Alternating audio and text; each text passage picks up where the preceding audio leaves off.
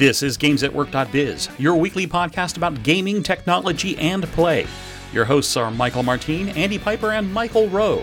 The thoughts and opinions on this podcast are those of the hosts and guests alone and are not the opinions of any organization which they have been, are, or may be affiliated with.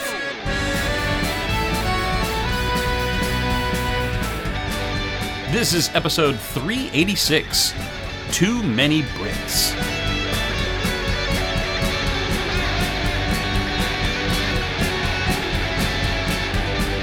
Good morning, good evening, good afternoon. Michael Rowe here on a, at least where I am, rainy, cold, windy, and potentially power outage, if that's a word, Friday. I am here with two of my good friends, ready for some fun talking tech with a special guest. But first, Andy Piper, how the heck are you? Hi, Michael. Yes, I'm good. We've got somebody else with us whose name corresponds with the bad weather you're having, but that's not the reason why we brought him on. That was our plan. We have with us Ian E-Predator. Welcome. So glad to have you back, Ian. It's very good to be here, and the storm absolutely has nothing to do with me, but I apologise. But that's why I'm called E-Predator, because things happen with the word Ian. At least you're not blowing hot air. It's kind of cold air right now. Hot air is for the show. Exactly, hot air is for the show. Well, we've got lots of fun and a couple of follow-ups from last week. And Andy, I think first one you wanted to hit on was some cool stuff about 3D mapping. Yeah, so we've got a couple of topics that follow on from things we talked about in last week's show, episode 385. It's only a model. In case you haven't caught up on it yet, there was some good conversations we had last week, and I was talking a little bit about room scale. And Apple's technology for 3D scanning using the phone, and particularly I'm using an app called PolyCam. There are multiple apps out there.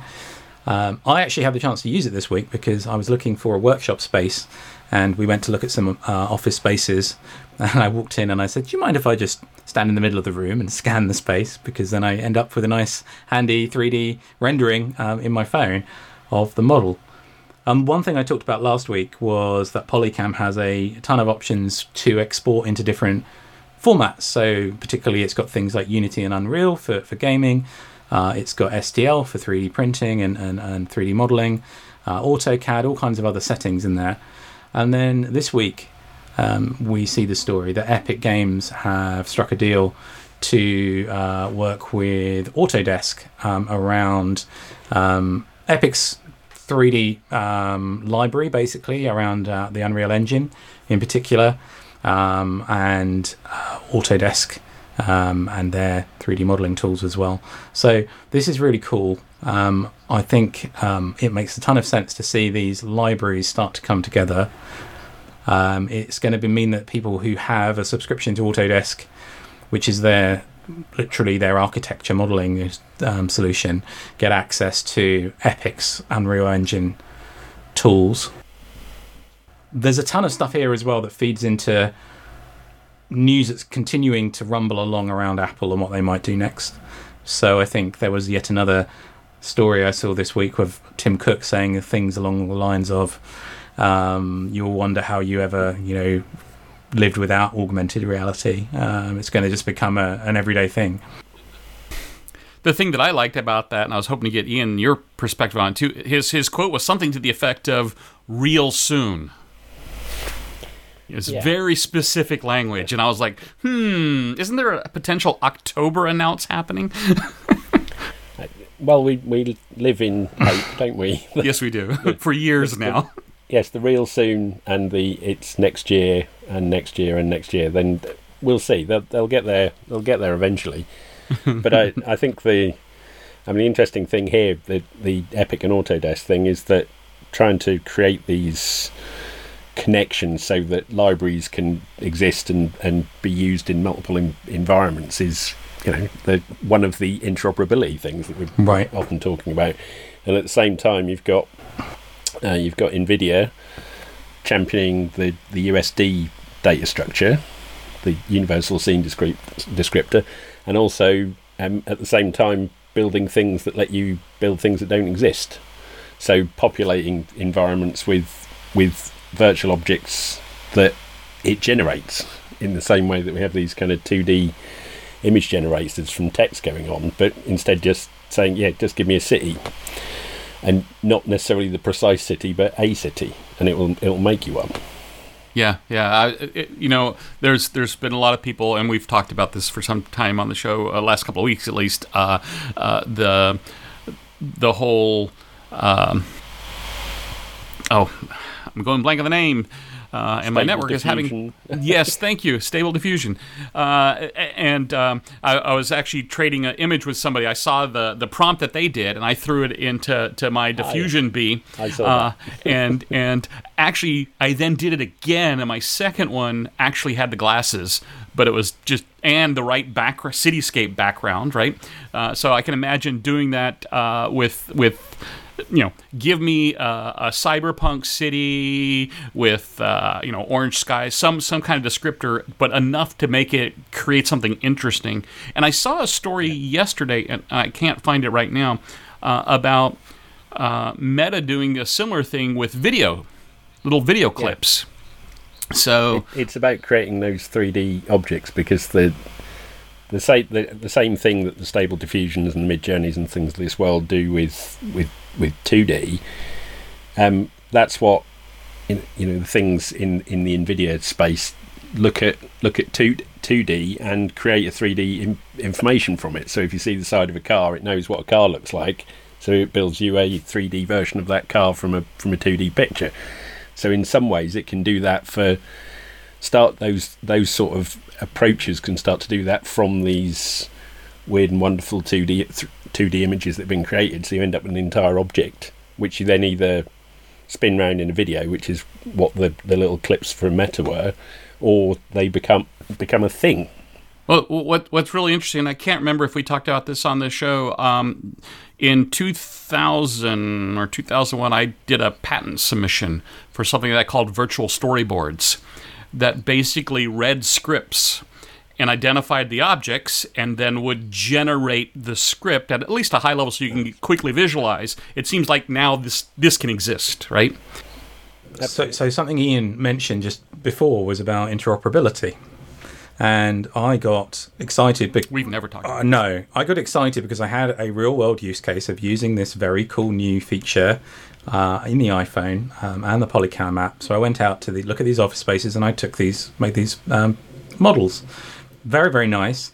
You can only export the models with the dimensions sort of drawn onto them if you pay for their plan. So I went onto their free trial for a while to check it out, and then it opens up all of the export options. But first of all, it's an iPhone app, so getting the model from that through into exporting it into files or whatever, and then trying to do something from there was a bit difficult or painful. And I actually haven't really done any architectural type work before, so then I thought, well, it would be great to be able to put some virtual furniture into this space I've just got. And I was looking through the Mac App Store trying to find an app to do that. IKEA's got a really nice office planning tool on their website. Obviously, it uses all the IKEA models, but doesn't seem to be an easy way to take the two things.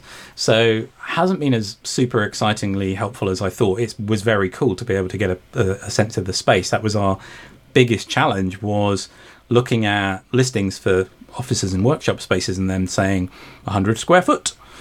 And you're just like, what is 100 square foot? What is that space? What does it look like? How much space is that? So that was our number one requirement, was to go and get a physical sense of that space. The other thing that you just put me in mind of as well was I started listening to a new podcast this week. It's only just started, called The Bootloader. And one of the things that came up on that was something called Full Control, fullcontrol.xyz, which is 3D and design library that uses shapes and spaces that are very difficult to do 3D prints of. The point isn't to talk about the fact that it's difficult to 3D print these models.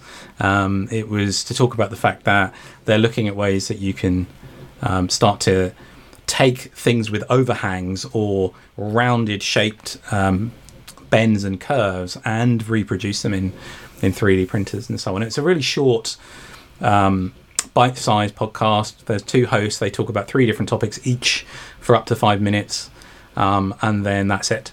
Each week. So I like that. It was quite good because otherwise we end up rambling and I end up picking up something random that Ian said and then going off in a completely different direction that wasn't in our show notes.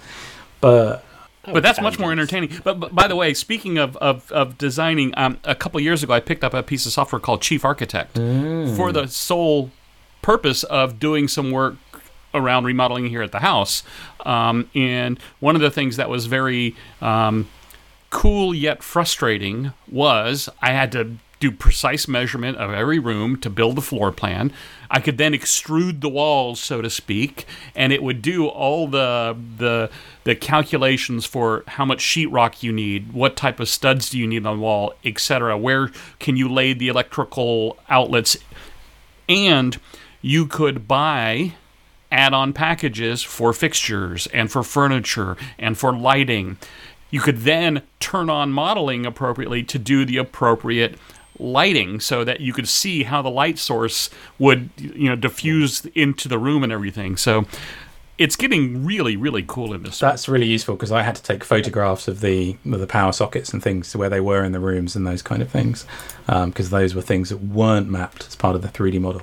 Anyway, let's move on to the other thing that overlaps from last week, which is that we talked at the very end of last week's show about Trombone Champion or Trombone Champ, the funny little game, and I showed my wife a video of it after the show, and it was the one of that guy attempting to do Beethoven's symphony and murdering it, and we were looking at the fact that ideally that you need to play the game with a mouse or something to represent the sliding motion.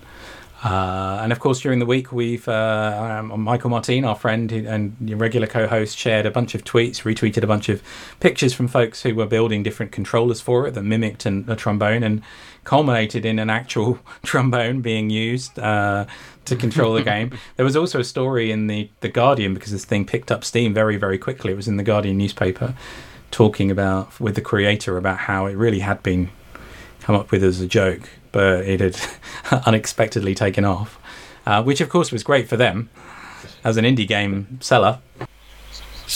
Some of the best tech starts as a joke, right? Absolutely. But the whole thing, I mean, I saw that, well, I downloaded it and started playing straight away, and my son's playing it as well and found it amusing.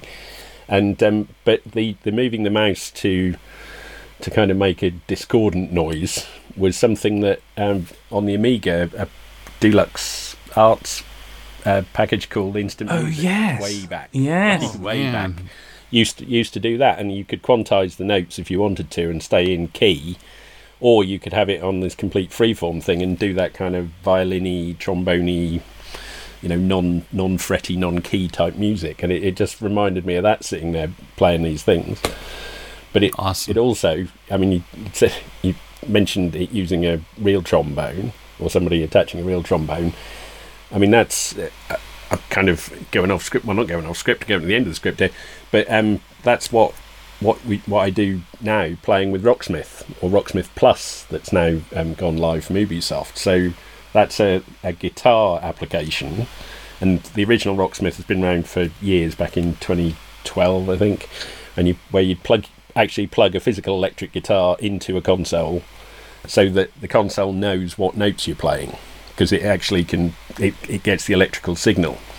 And so unlike Guitar Hero and Rock Band that we often talk about, that's there to let you learn to play proper guitar. So is that through a gamified nature. So it's Rocksmith, and now they've got Rocksmith Plus, which they've just launched, which is sort of a subscription service that rather than an individual app. And it's got 5,000 or 6,000 songs on it that people have either annotated or they might have automatically annotated some of them, and you can just use an electric guitar plugged in with this cable. But they've now very cleverly added an app that will sit and listen to whatever guitar you're playing and stream and send that information to the PC that's running Rocksmith, which means you can now use an acoustic guitar. Oh, that's really cool. And so it now knows what chords you're playing on an acoustic guitar as you play them. So it can do things in it, you know, in educational terms. I mean, you can just play it and carry on and make a noise or whatever, but you can have it actually stop until you play the right chord or the right note. And then it goes, right, you've done that, I'll move on to the next one. Yeah, I hadn't spotted that part of this story. So this is, if you use the Rocksmith Plus Connect mobile app, then you can just put the phone in front of you as you play your acoustic guitar, or the amp if you're on an electric guitar, and it will just use your mic on the phone. Correct. Or if you've got an electric, you can plug in the Rocksmith real tone cable, sold separately. Brackets. Yes. Or if you've got a third-party audio interface, which presumably is kind of a MIDI type interface for input, yep, you could use that. That's really cool.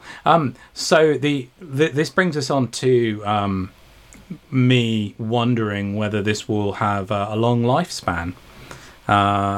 You know, there's hardware involved here potentially, and an app that runs on a mobile device involved here potentially. They're encouraging you to pay for a subscription service and add your songs and all that kind of thing. It sounds really cool, but I mean, some new news that came out this week that's not so positive. Yes. Is that some of us bought some hardware that required a service that enabled you to stream games online, and that service is Stadia, and they apparently didn't tell their own team with very much notice, but it is going away from January next year. Is that 2/3 of the of the crew here today that have yes, those? But one of us only has one controller and the other one has several. So yeah, it's a pity. It is a pity. It's not been a brilliant service, I don't think. So there's reasons that's gone. So I've had it since day one. Got the kind of founders package or whatever they called it, and because cloud gaming is interesting, right? But when I initially got it, I didn't have gigabit fibre to the house, and their service was a bit shonky at the start. So it wasn't very good for most of the things.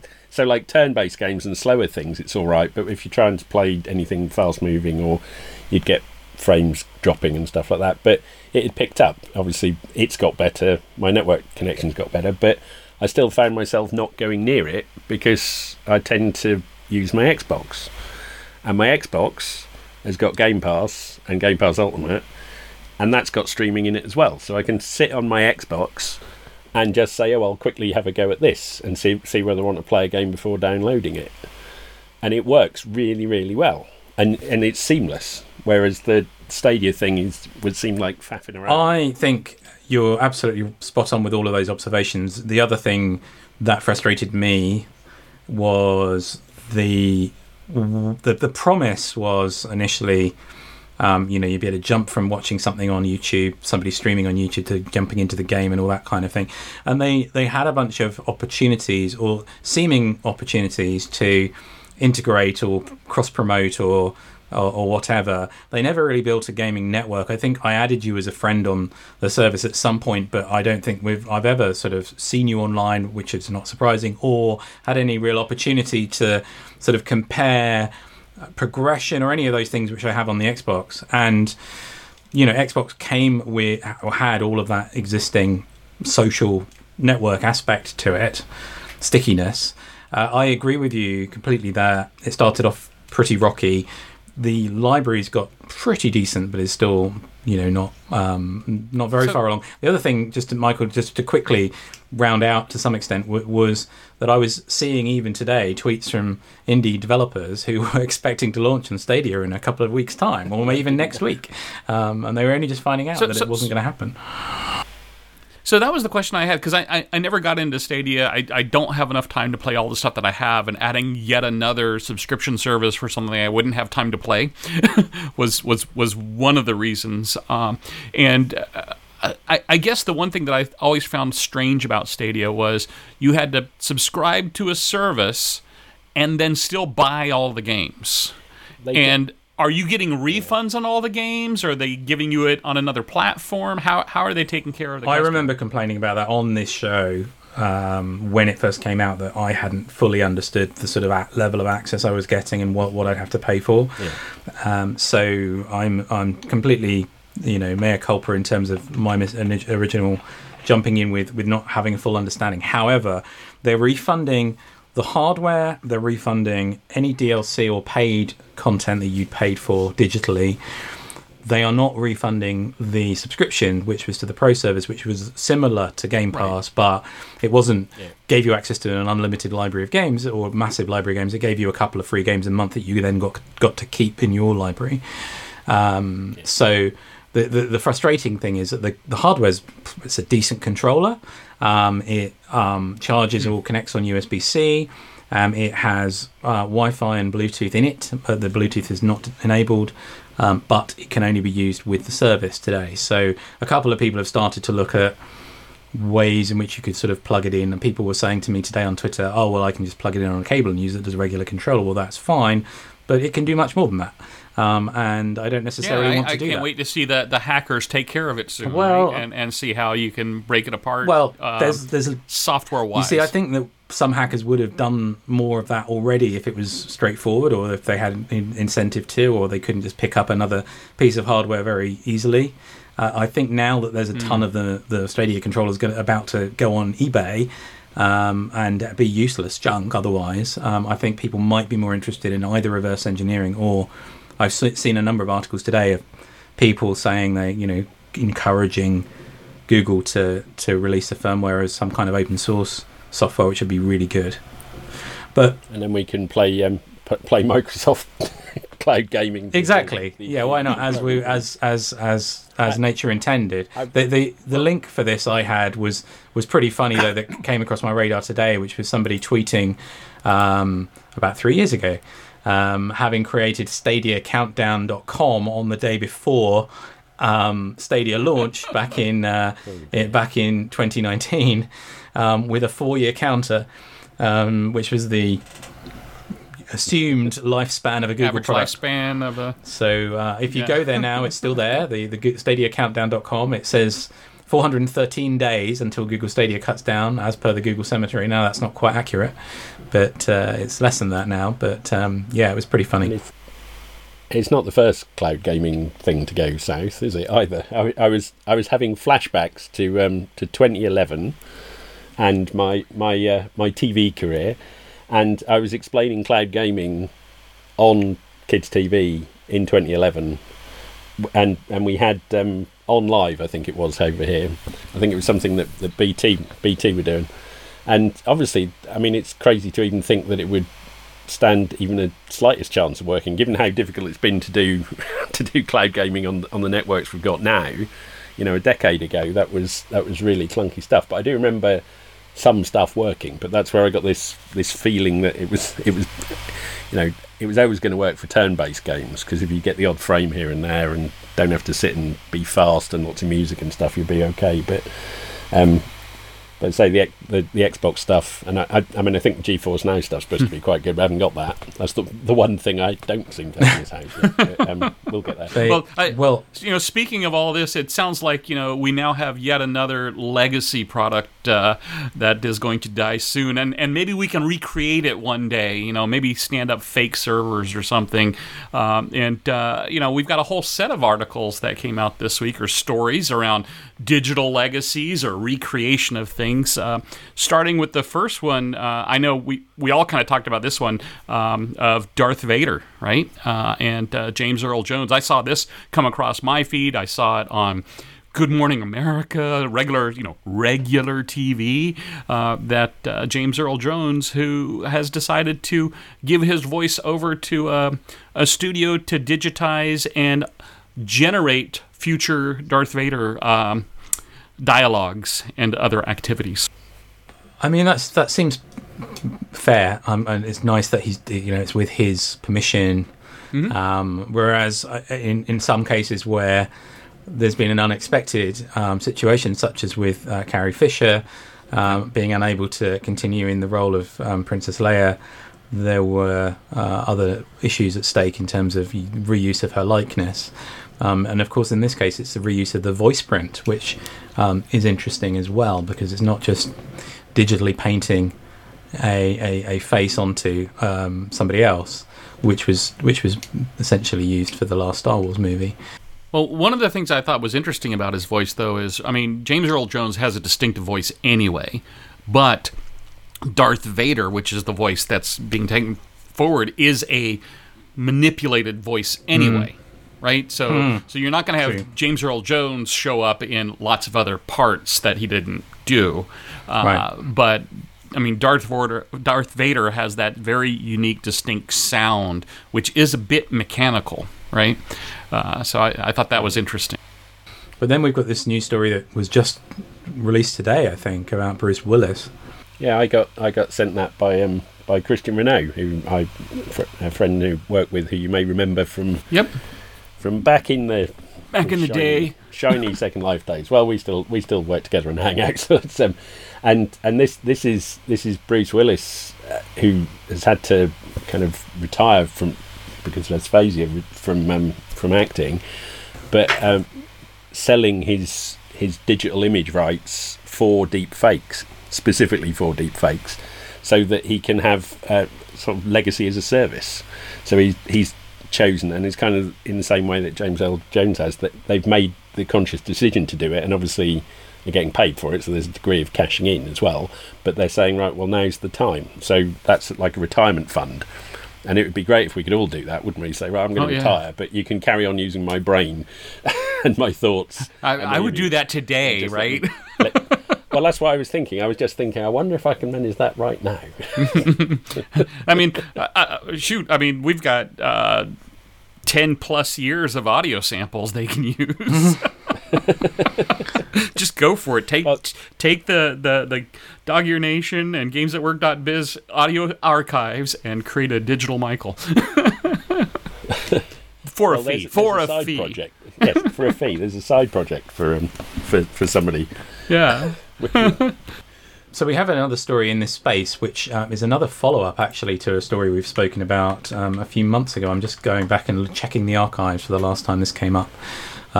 This was, we think, was it in, that can't have been the one, that one, because that episode, which was the Corporate Sharks one, because that was where you were speaking to a game maker. This is a story that Hasbro, as of next week, I think, is going to be able to sell you an action figure if you're in the US with your face on it, basically. And I remember when this came out, I got very grumpy on the show because I couldn't download the app and create a digital me. I showed this story to my wife this week, and she said, "You're getting one, aren't you?" And I said, "No, it's only available in the US." But, of course, if it was available, I'd get one. Of course I would. I mean, I could be like a little superhero minifigure. That'd be action figure. I think it'd be cool if you could, you know, the full body, right? I would like to have a full body like Michael Reen, right, for Wolverine, right?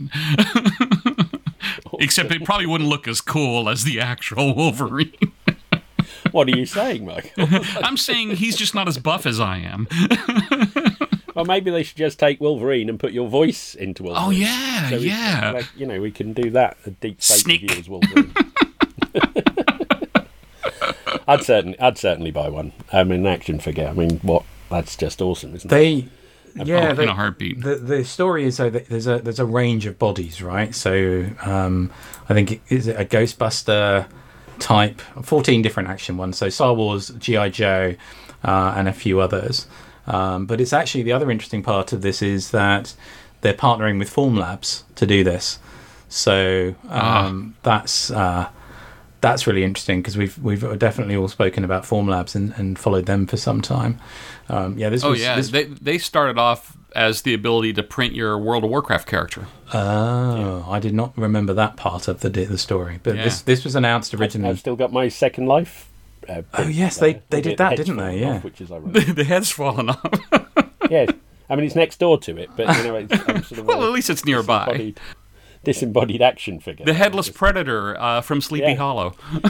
Well, that's the thing now. I mean, if it's, you know, whilst they sell different bodies, they should make it so you can pull the head off and just put it on different ones. So if you want to be a Ghostbuster one. Well, they've sold it so it's 50%. I think you can pull the head off. I think that is the case, right? Yeah. Well, there we are then. I might be wrong, but I thought you could. I thought that it was going to be exactly that you can switch the bodies. Oh, well, that's all right then.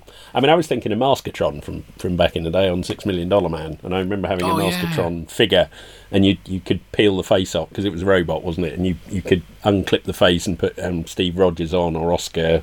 The boss was. That was and they had the GI Joe figures. There was Action Force, so they were called here in the UK, where with one of the characters that had rubber faces that you could kind of just about jam into the mold. But anyway, the price, since they announced it in July, where they suggested a $60 price tag, it's gone up to $80 now, and 45-day lead time on the items. But yeah, pretty cool. I still like the idea. It's expensive and definitely toys for people of our age and not for the average teenager, or youngster. Well, that's you mentioned $6 Million Man. Sorry, I have to digress on this. I had the $6 Million Man who could lift the engine block. Oh yes, and you could look in the back of his head because it had a little spy hole, so you could look. And we were living in apartments at the time, and took a wire and strung it from like the third floor down to a tree down at the bottom and put him in a little thing, and he was going to go flying through, and he smashed into the tree, broke apart, but I could rebuild him. But afterward he could no longer lift the engine block. Oh no. So we've got one more story, which is a special edition that Ian brought with him. So I'd love to hear you talk about this one. So this is a story on VG247 24/7 about a game called Hardspace Shipbreaker, which was launched I think on the PC but earlier in the year and now is available on consoles. Yeah. What's so exciting? Yeah, well this is one of those. This is going back to the cloud gaming thing. So I often sit there with my Xbox and look through what's on Game Pass and just dive in on a few things because I'm a gamer. I don't like completing games necessarily, but I do like diving in and experiencing lots of different things. And this one came up, and it was Hardspace Shipbreaker, and I thought it seems interesting. Isn't that a sequel? And wasn't Hardspace the one that was really cool with different? It was about 6 or 8 years ago, and it was really unique storylines based off of how you played. Yeah, this wasn't that. So So this if it is a sequel, then it's a long way from that. So this, you are just a workman, a work person in space. So you're in a dock somewhere, you're floating around in an EV suit, and in front of you is a hulk of a spaceship that you have to dismantle, and you have cutting tools, and you have a kind of pulling tool, and there's some other things with tethers and stuff like that. But you approach this thing, and it's playing some weird sort of country and western music and stuff, and it's all quite relaxed and chilled, and not fast paced because you're just generally floating through. But once you kind of have to smash your way in or break your way in or find the right hatch or go in through somewhere, and then you find yourself kind of crawling, albeit in space, through the bulkheads, trying to find the right anchor points to cut to bring out the panels, like the side panels and stuff that are bolted on the ship, and you're trying to strip the whole thing down. And as you break these things out, you then have to grab hold of them if you can, if they're not bigger than you, and kind of push them into either a furnace or into a recycler or down into a bin. So it's a puzzle game. A savings thing. It's a puzzle game, but it's very zen. Yeah. Because you're just kind of trying to work out what to do and how to do it. And I started playing this, and I instantly loved it and thought this is clever. And there's a sort of creative mode where you don't have to worry about running out of oxygen and stuff like that. But you can play it as a game where you have to keep doing resource management. But it actually reminded me of my dad, because my dad was a shipbuilder. Cool. And as a welder, an inspector or a foreman welder back in the day, he had to crawl. He would tell me about how he crawled round in the underbellies of these ships that they were building, checking the welds.